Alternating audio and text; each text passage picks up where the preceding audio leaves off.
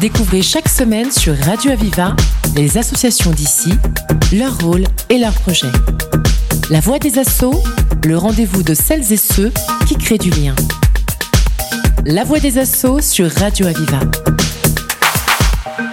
Bonjour et bienvenue sur Radio Viva dans la voie des assauts. Nous sommes aujourd'hui sur le village associatif pour le Weekend Pride, ce 16 et 17 juin.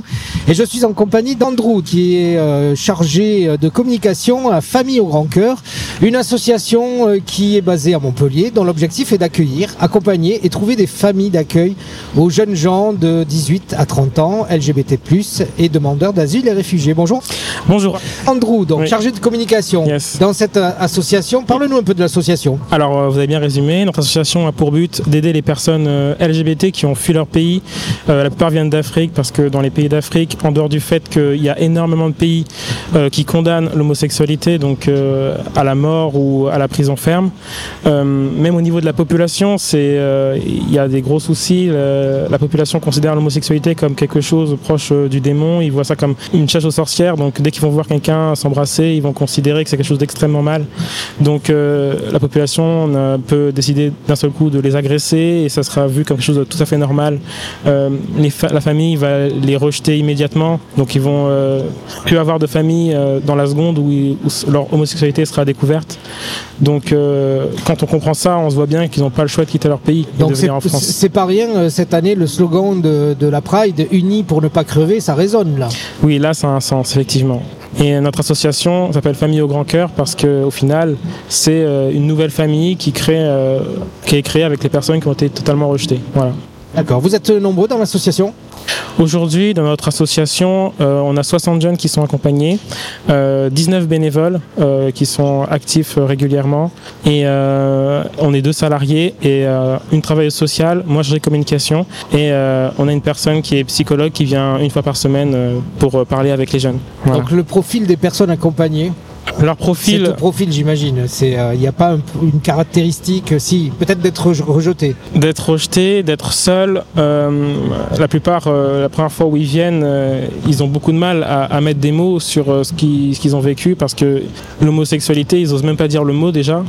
Donc euh, c'est très difficile de le dire au tout début, c'est très difficile euh, pour Anaïs euh, de faire les premiers entretiens, de discuter, d'essayer de, les faire faire mettre des mots sur ce qu'ils ont vécu. Ils sont très traumatisés par ce qu'ils ont vécu, ils ont perdu parfois des membres de leur famille sur le trajet parce que bah, évidemment ils sont venus de manière illégale. Bien sûr. la confiance aussi qui doit être... La confiance est très difficile parce que ils n'ont pas confiance forcément, même s'ils viennent en France en se disant qu'ils ont une chance, ben, ils ont tellement passé leur vie à cacher que ça leur paraît étrange de devoir le dire et surtout que pour pouvoir obtenir le statut de réfugié, ils doivent pas seulement le dire, ils doivent le prouver. Ça veut dire qu'ils doivent vraiment, euh, ils doivent vraiment aller très loin là-dedans. On leur pose des questions très précises, ah très intimes. Moi, je pose toujours ces questions aux gens. Comment vous feriez pour prouver que vous êtes hétérosexuel? C'est pas évident. Bah oui. C'est pas évident. Je suis surpris quand même de, ça. Il faut prouver que qu'on est qu'on est gay. Et, Exactement. Il faut prouver qu'on est homosexuel. Il faut prouver qu'on est homosexuel. Et aujourd'hui, euh, on, on, a la sensation d'être un peu la variable d'ajustement des politiques d'immigration Lorsqu'ils ont envie d'avoir plus d'immigrés, ben, ils acceptent qu'on dise qu'ils sont homosexuels. Et lorsqu'ils n'en veulent plus, ben, ils disent maintenant on n'y croit pas. Donc c'est quand même un sujet euh, encore à débattre et à faire avancer, j'imagine. C'est très complexe, c'est très complexe. Donc euh, je vois que vous avez plusieurs pôles aussi euh, dans, dans, cette association. le mm. pôle gestion, ça, ça, se résume en quoi le pôle gestion? Le pôle gestion, c'est toutes les personnes qui s'occupent, ben, par exemple, de la partie financement, de la partie administrative pure pour que l'association puisse vivre et stable. et vous avez aussi le pôle animation. Le pôle animation, donc là il y a des bénévoles qui vont euh, par exemple euh, accueillir les jeunes, euh, surtout le samedi, pour faire des activités.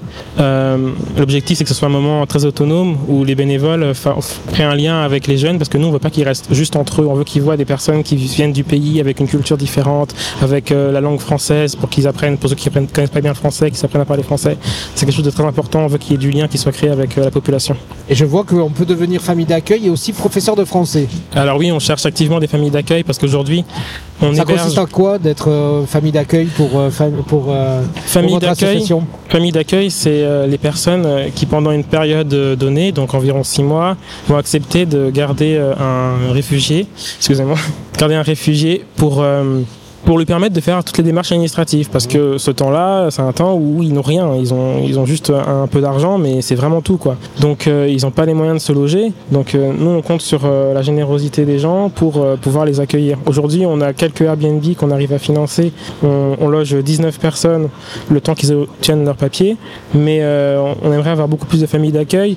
Euh, pour les familles d'accueil, on les aide avec 300 euros par mois. Donc ça peut être non négligeable pour aider une personne. Je pense que tout le monde pourrait le faire. S'ils ont la place, en tout cas, tout le monde pourrait le faire. Bien sûr. Et devenir professeur de français Et devenir professeur de français, c'est aussi un pôle très important parce qu'aujourd'hui, bah, pour vivre en France, il faut parler français. Et il y en a une grande partie qui, malheureusement, ne, ne parle pas français ou parle très mal français ou ne savent pas écrire ou alors parlent ni français ni anglais. Enfin, donc on a besoin de personnes qui, qui sont prêtes à s'engager euh, pour euh, parler français et, et les aider à apprendre le français. Et je vois qu'on peut faire des dons à l'association, dons d'argent, dons de nourriture, dons de vêtements. Comment on fait pour aider? Alors pour nous aider, euh, vous avez plusieurs solutions. Euh, bon, le mieux c'est de venir directement à notre local Qui se situe où? Qui se situe euh, 17 rue Bourserolles euh, à Montpellier, donc c'est juste à côté de la comédie, donc c'est pas très compliqué à trouver. Euh, je serai à l'accueil, donc vous pourrez me donner directement les vêtements et puis vous continuez votre vie.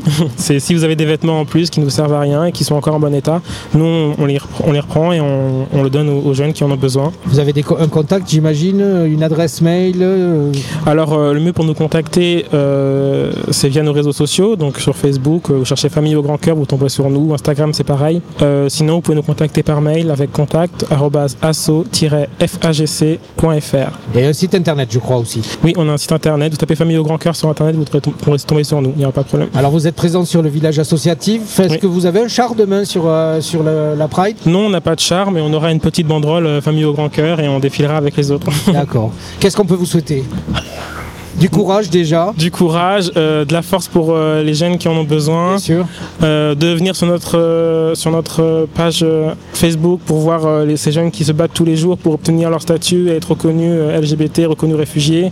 Nous souhaiter de terminer notre collecte de dons sur les petites pierres parce que si on ne réussit pas à atteindre les 19 000 euros, ben, on n'obtiendra rien. Donc si vous voulez nous aider, n'hésitez pas à aller sur les petites pierres et de chercher Famille au Grand Cœur pour nous faire un don. Il nous manque juste 2000 euros pour euh, atteindre notre objectif et loger euh, 19 personnes. Merci Andrew. Euh, je rappelle, vous êtes euh, chargé de communication à Famille au Grand Cœur. Merci pour, euh, pour euh, cette interview et on vous souhaite bien sûr euh, de se retrouver très rapidement sur Radio Aviva. Merci à vous. Au revoir. C'était La Voix des Assauts, l'émission qui donne la parole à celles et ceux qui créent du lien. Retrouvez cette émission et toutes les infos sur Internet. radio-aviva.com, rubrique La Voix des Assauts. Une émission de Radio Aviva.